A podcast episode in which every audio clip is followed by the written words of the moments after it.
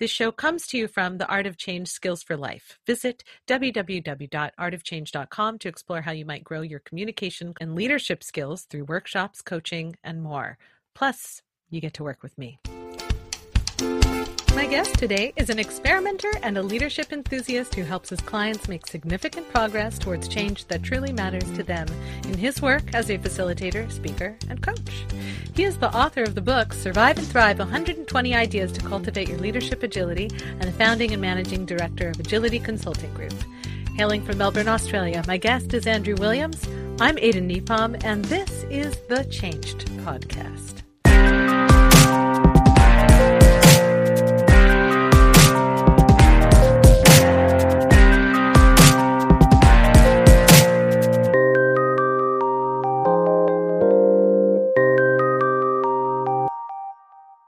Thank you for being here today, Andrew.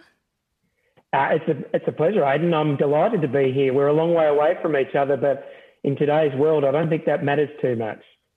Yeah, um, Melbourne, Australia. You know, I've never been there. Someday, I would really like to visit Melbourne, but it might be a while. It might be a while, given given current circumstances. you know, I'm getting to be a tourist in my own garden, and that's that's got value as well. Well, you live a fabulous part of the world. I've been to uh, Portland, and it's a wonderful place. So uh, that's not a bad place to be if you if you can't travel too much. Yeah, yeah it's not too bad. Um, uh, well, Andrew, tell me a little bit about uh, what you do, or tell tell the podcast fans a little bit what you do. Sure. So uh, I've been in my business now for nearly 17 years, and, and it's gone really quick. And uh, my work, as you sort of mentioned in the introduction, is um, is really around this byline of of helping people make progress on change that really matters to them. So I do a lot of work with individuals from a coaching perspective, but also, uh, and particularly at the moment, I'm doing a lot of work with uh, leadership teams to help them make progress on on change that really matters to them. And you know, with current situation with uh, COVID nineteen and the the disruption that's creating, it's really uh, um, uh, focused teams on how do they need to work together and collaborate more effectively and mm-hmm. sort of adapt to a new new normal. So that's that's a lot of the work that I'm doing at the moment. Prior to this year, what would you say was the thing most commonly getting in people's way that they wouldn't just be able to make the changes that were important to them without seeking external consulting? Uh, I guess from an individual perspective, it's this uh, the, the thing that they struggle the most with is that they might start something, but they don't have that resilience or perseverance to to continue it. So they sort of find a way of this is too clunky. I'm not good at it. I'm not meant to be good at it, and so mm. they they actually stop. And they also get um, sidetracked by a lot of the busyness that happens. And I see the same thing in teams as well. They get busy doing the day to day things without sort of stepping back up on the balcony and going, okay, what do we need to do different, and how do we actually uh, be disciplined around doing different what have you found is helpful in terms of helping people reach that breakthrough? Is it just having an accountability partner, a little a little bit of cheerleading, or is there more to it? The um, the whole focus on experimentation is really critical. You talk about uh, myself mm-hmm. being an experimenter. It's much easier to do it that way than trying to make something that feels too big. And when it feels too big, they actually pull back from it. So the experimentation is something that's been a real winner for me. And, and much so that uh, I'm now starting to practice a lot more around what I preach. Oh, that's great. I love that idea of experimentation. It's, you know, as you know, um, I have a lot of background in improvisation, and uh, one of my favorite sort of mantras to pull from that world, because we get on stage without a script, is mm. uh, hmm. "Don't try your best." um, which, by the way, I always hold on to at the exact same time of I might as well try and be perfect.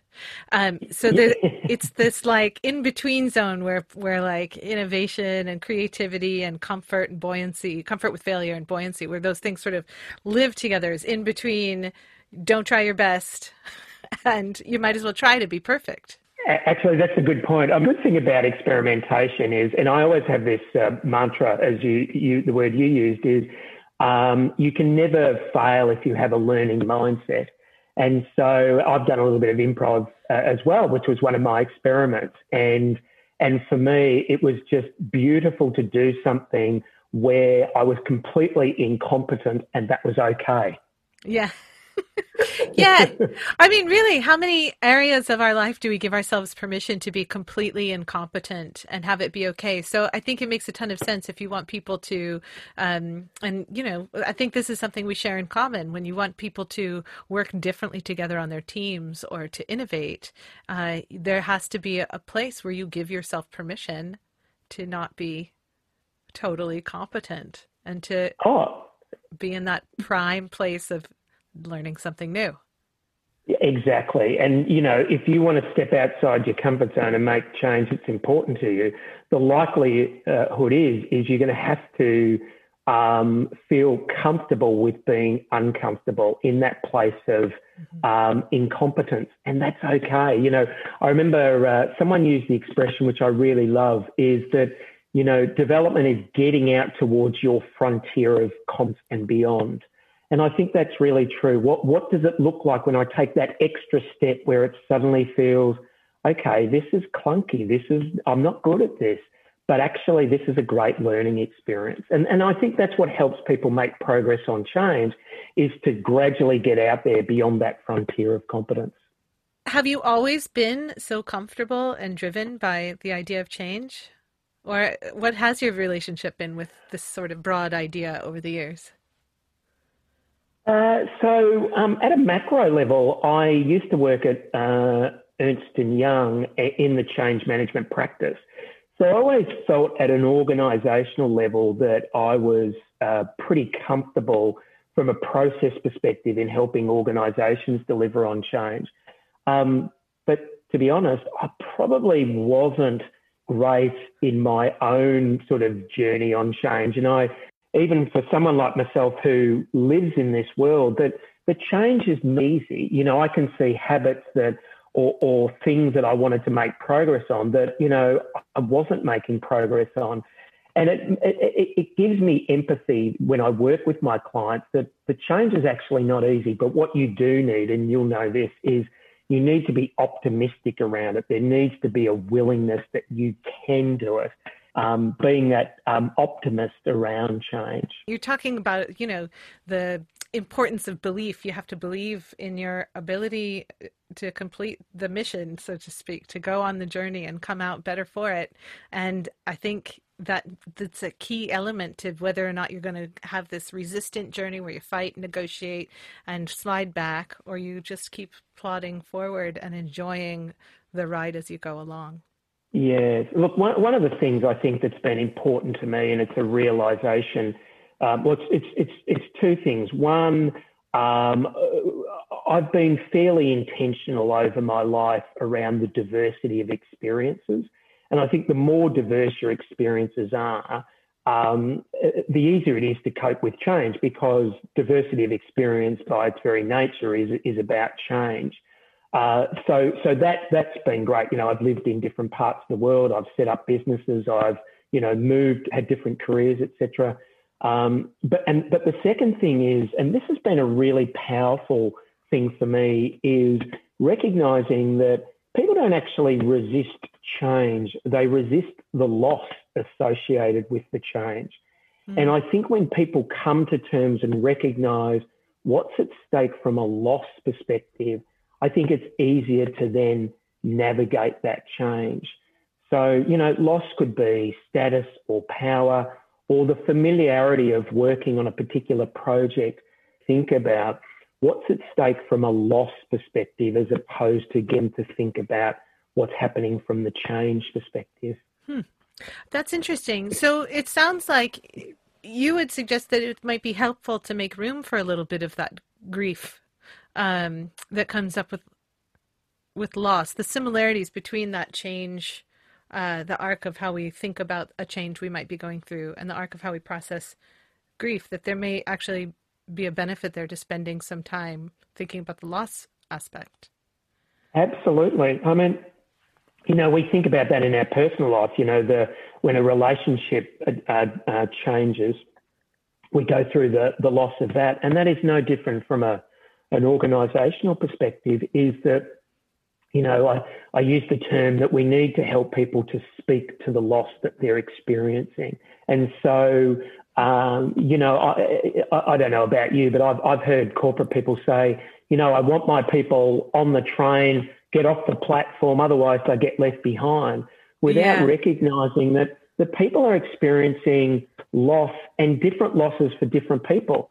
And so we, we need to help people, you know, to use your word, grieve that loss, speak to that loss, acknowledge it, that loss, and help them move through that, as we would do for a friend who'd had a relationship breakdown or maybe lost their job. Yeah, that's super intriguing. Uh, when I reflect back on uh, different phases that I've gone through, sometimes that's been more needed than others. Um, it's a very interesting concept. I want to chew on it more. Yeah, look, it's a it's a it's a good point. And I think that the, the one point I would add to that is it doesn't matter whether change is positive or negative, it, it, it still involves the, the feeling of loss. So, you, you know, I could give someone $10 million and that will change their life, but there'll be loss associated with that as well. And, and recognizing and acknowledging that, I think, is um, incredibly important. Thank you for sharing that perspective. Um, speaking of sharing, would you share a little bit uh, something a little more personal? Um, you know the the podcast mission here is to collect stories from people as a way of sort of examining how we understand the word change itself because we use it in so many contexts. Um, and so, uh, would you, Andrew, tell us a story from your real life of a moment of change or pivot that you experienced. Sure, I can. I can do that, and, it, and it's it's always lovely to to share something uh, that makes me feel a degree of vulnerability because the story is one of vulnerability. And I I actually looked up the date uh, of of when this thing happened. It was May the first, two thousand and eighteen, and I had um, I was finishing the end of my book, as you talked about earlier, and um, I was just reading through the last few chapters, and I'd, I'd had this really busy three-year stretch, and I was reading the last few chapters, which was around stepping outside comfort zone. It was around experimentation, and as I was reading this, I suddenly felt this significant dread and I felt like an imposter, a fake, a fraud, inauthentic, whatever word. And I suddenly just, there was this miserable feeling. And I remember uh, at the time going, um, oh, here am I out there trying to help my clients make progress on change that matters. And I'm not doing this myself. I'm not embodying, I'm not practicing what I'm preaching. And um, I remember it. I was actually at this table that I'm um, speaking from today, and so I uh, I knew that I needed to let that percolate. I wasn't sure what I wanted to do with it, and it, I, it percolated for a couple of months, and then in July 2018, I uh, when I'd handed over the manuscript to my editor, I actually thought to myself um, I need to make a change or pivot, to use your word, um, in my life if I am truly going to embody what I'm talking about, which is, um, you know, the experiment, stepping outside my comfort zone, and a realization that actually I was unhappy in my life. And so, what I decided to do was to, um, uh, well, just just before that, I I remember reading a quote, you may have heard this quote, which is from Joseph Campbell, uh, a, an American philosopher, who said, um, uh, The caves that you avoid have the treasures that you seek. Hmm. And I remember reading that and I going, Oh gosh, that's powerful. You know, here was I in my life, avoiding the caves of vulnerability, connectedness, self care, self love, all of these things. And so I decided my intervention was to take a sabbatical and to take six months off But not only that, to run a series of experiments. And these experiments were to, as we talked about earlier, to take me outside my comfort zone, beyond my frontier of competence, and, and actually get me into a place of vulnerability and connectedness, both with myself and with other people. So uh, there are a number of experiments. You know, I did stand-up comedy, I did improvisation comedy, I uh, I ran a marathon at Mount Everest um, for my sins. I um, I did meditation. Uh, I did meditation in uh, um, Thailand for sort of 14 days. Um, I did a month of gratitude where I sent out a card to 31 people over a month expressing gratitude for what they have given to me in my life. And uh, but each each of the um, experiments was to really test me around incompetence because one of the things that I realized goes back to early about why people struggle around change is that competence for me was a mask, it was an armor, and that if I was okay in this world, if I was competent at something. So growing up, if I was competent at sports, um, I was all right. And then it became um, uh, more around my my work, and you know I got good at my work, uh, but something was missing as well. And so my journey around these experiments um, has helped me to be more vulnerable and more em- empathetic as well, to actually live and breathe. I think the process of change um, is incredibly important because I think it does give us this empathy. Uh, and so for me to have that as a pivotal experience and to remember vividly, and, and, and I don't know when you've talked to other people about their experiences, but this real visceral feeling for me of shame and um, self doubt and fraudulence. Um, and I needed to feel that over a couple of months to give me the sense of um, impetus to do the work that I needed to do. And that was to take the time off to run these series of experiments. Wow. Thank you.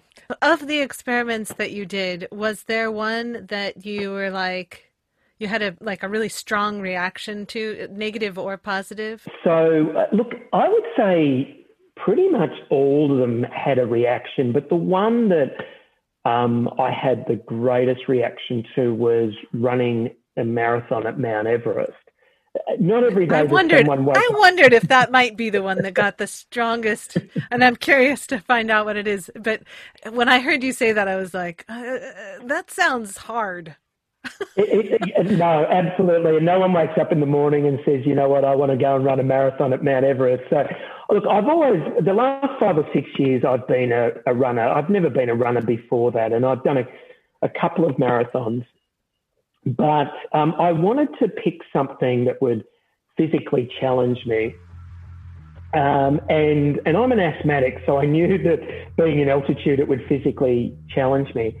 And I remember uh, arriving in Kathmandu, uh, and I went via Singapore, and I had a couple of days in Singapore. And I arrived in Kathmandu, and I just had this wave of anxiety that I cannot remember the last time I experienced. Um, uh, at all. This, I don't want to do this. I want to get on a plane. I actually looked at flights um, uh, back to Singapore and I'd travel around Asia before I went back there in three weeks' time. I even thought about flying to London, you know. Um, and, and, and I remember going down to the um, the restaurant um, at breakfast on the morning we were to leave, and uh, uh, so I was surrounded by all of these Iron Men people, people who'd done ultra distance. You could see the t- shirts on the back. And all I could think about is, what have I got myself into? And what was really interesting is that there was a, um, a marathon, an ultra marathon, and a half marathon. I'd actually enrolled in the half marathon. Anyway, I got on the bus and I started chatting to this guy, and he was doing the half marathon. And in the whole bus, there was only two of us doing the half marathon. Uh, I looked at him and I thought, I've got this. If he can do it, I can do it. So we eventually got up to um, the uh, base camp. We had two nights of acclimatizing.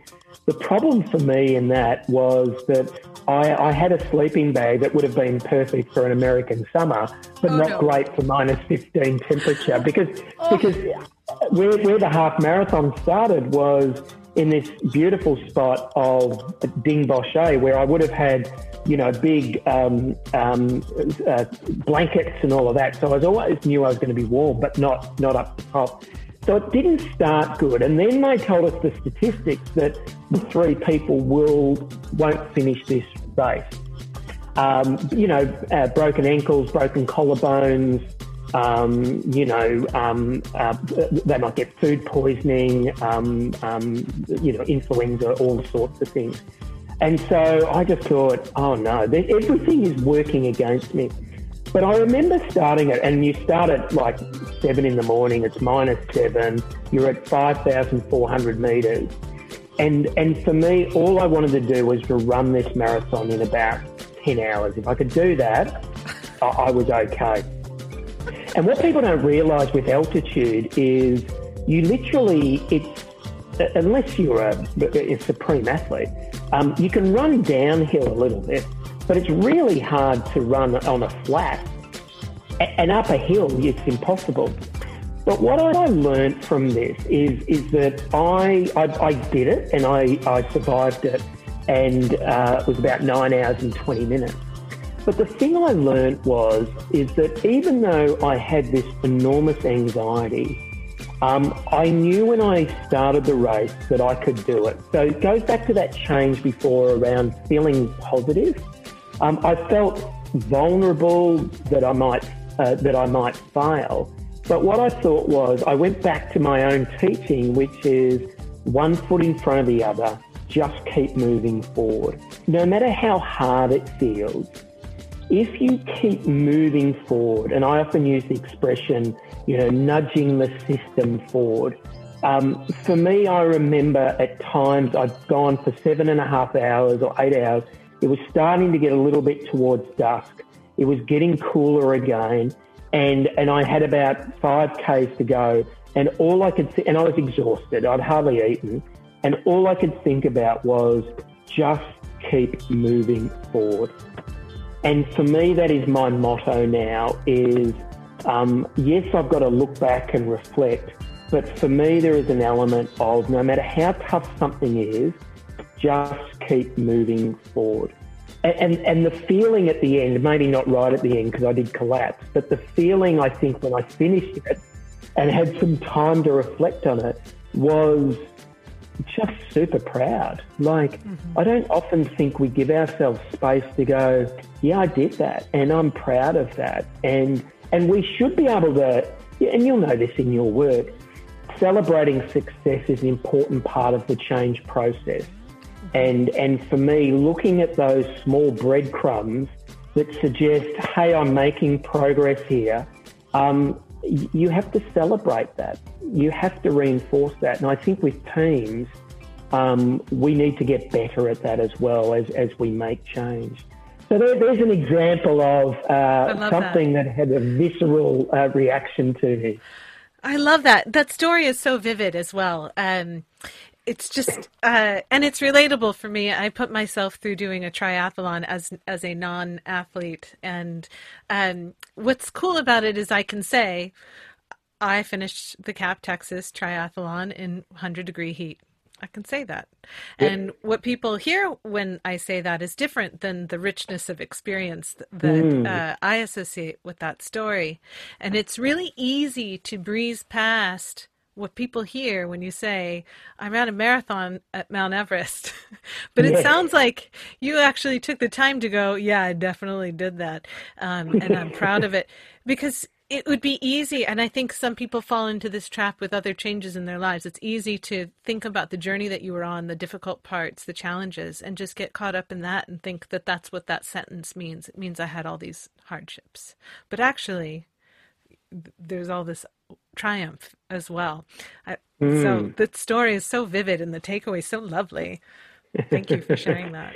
oh, that's a that's that's a pleasure. Look, just just uh, as a side note to that, I you know, as an experiment, even though it was quite a big experiment, um, w- what I wanted to do during it and afterwards was just watch the level of anxiety and the level of feeling incompetent because that was the thing I wanted to bring to the surface to go, it's okay when I'm in a room of people who look like they've been doing this for years mm-hmm. um, and not compare myself too much, but actually go, I'm okay and, and, and to accept that I'm on my own journey. And because I think we do that a lot. I did it on the bus with this guy, Philip. I, I thought, well, I've got you. You're, you know, I've done more running than, than you. I think that's a natural tendency to compare ourselves. Yes. yes but but uh, it's it's interesting that it at some level it helps us and hinders us. And so what I wanted to do on the day was to really focus on this was my journey, regardless of how long it took. Um, and I think that that's really important. And I, you know, Carol Dweck talks about this in growth mindset. Never compare yourself to somebody else because you'll fail before you start actually what you should do is if you feel you're a five out of 10, how do you get to a six out of 10? And then how do you get to a seven out of 10? Not aim to be a 10 out of 10 straight away. I wonder when it comes to that feeling of anxiety and difficulty and challenge, how do you know if you're pushing yourself for benefit or if you're pushing yourself for the sake of being somebody who pushes themselves? And yeah. uh, does that make sense? Like, there's nuance there. It's like um, sometimes our body tells us stuff that we ignore because we want to accomplish something, and it's important to listen to the body. I think. Um, I believe deeply that when we ignore the signals that our body gives us, that there are consequences down the road. Um, but there's a balance to be struck because if all you do is listen to the hesitation, you're missing out on so much. So there, you know, there's like a place, there's like a sweet spot. What how do you find that? Yeah, yeah. Look, it's a, it's a, it, the, the the point that I I think about there is I, I go back to purpose. So you know, whenever you're for me, whenever you're experimenting, it has to be purposeful, not not necessarily driven by outcome or goal, but driven by purpose and learning. And so, uh, you know, if if I park the um, the physical challenge, and you're right, you know, uh, uh, uh, I mean, do I want to suddenly do an ultra marathon at Mount Everest? No, probably not. Um, but but for me, I think a lot of changes around the interpersonal um, risk that we take, the emotional risk. Um, it has to be safe to learn. Um, well, there's already so much richness um, and some lovely takeaways uh, in our conversation already. Um, but as we're bringing things to a close, is there anything that you'd really like to leave people with today? Oh, uh, yeah, just two two things. Look, firstly, um, if you're interested in uh, my journey, you can go to my website, cultivateagility.com uh, which talks around, has my blog around these experiments and what I've learnt from them. Um, you mentioned uh, my my book there, Survive and Thrive. So you know, it's about how do we help people um, make progress on their leadership practice, particularly in times that are uh, much more disruptive. And, and, and the third area, I think, um, and particularly with COVID and the work that's happening, is um, if you're leading a team or part of a team, think about how you can experiment within your own teams to make progress. And, you know, very quickly, we've seen that um, there's enormous amount of innovation during this time of disruption. You know, no one would have thought that many people would be working from home, but we are. And the technology that's supporting that's been amazing. So let's use this time with a sense of purpose to, to make progress on the things that we didn't think were possible, but maybe with the right mindset, they are possible. And um, yeah, so there, there, there, are some things that I wanted to, to leave your listeners with. And I, I, I love the conversation. And, you know, if we had time again, I'd love to talk about improvisation comedy and stand up comedy and all of those sort of things uh, yeah, I'm sure we could have a really fun conversation about those experiments as well. There's no doubt in my mind. Um, Well, Andrew, thank you so much. This has been really lovely, and uh, and I'm excited because I have some thoughts that I get to chew on after as well, which is always a bonus for me. So thank you. Wonderful. Thank you very much.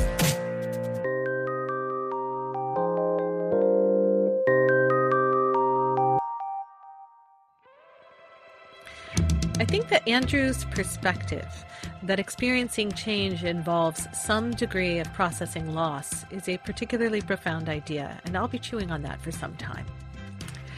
I often share this model when I talk about getting out of the limbo of your old patterns, thoughts, and behaviors that are no longer serving you as having to climb a mountain of discomfort before you finally get to the peak of discovery. But for many people, even though there are better horizons ahead, they end up sliding back down to comfort town before they reach the top.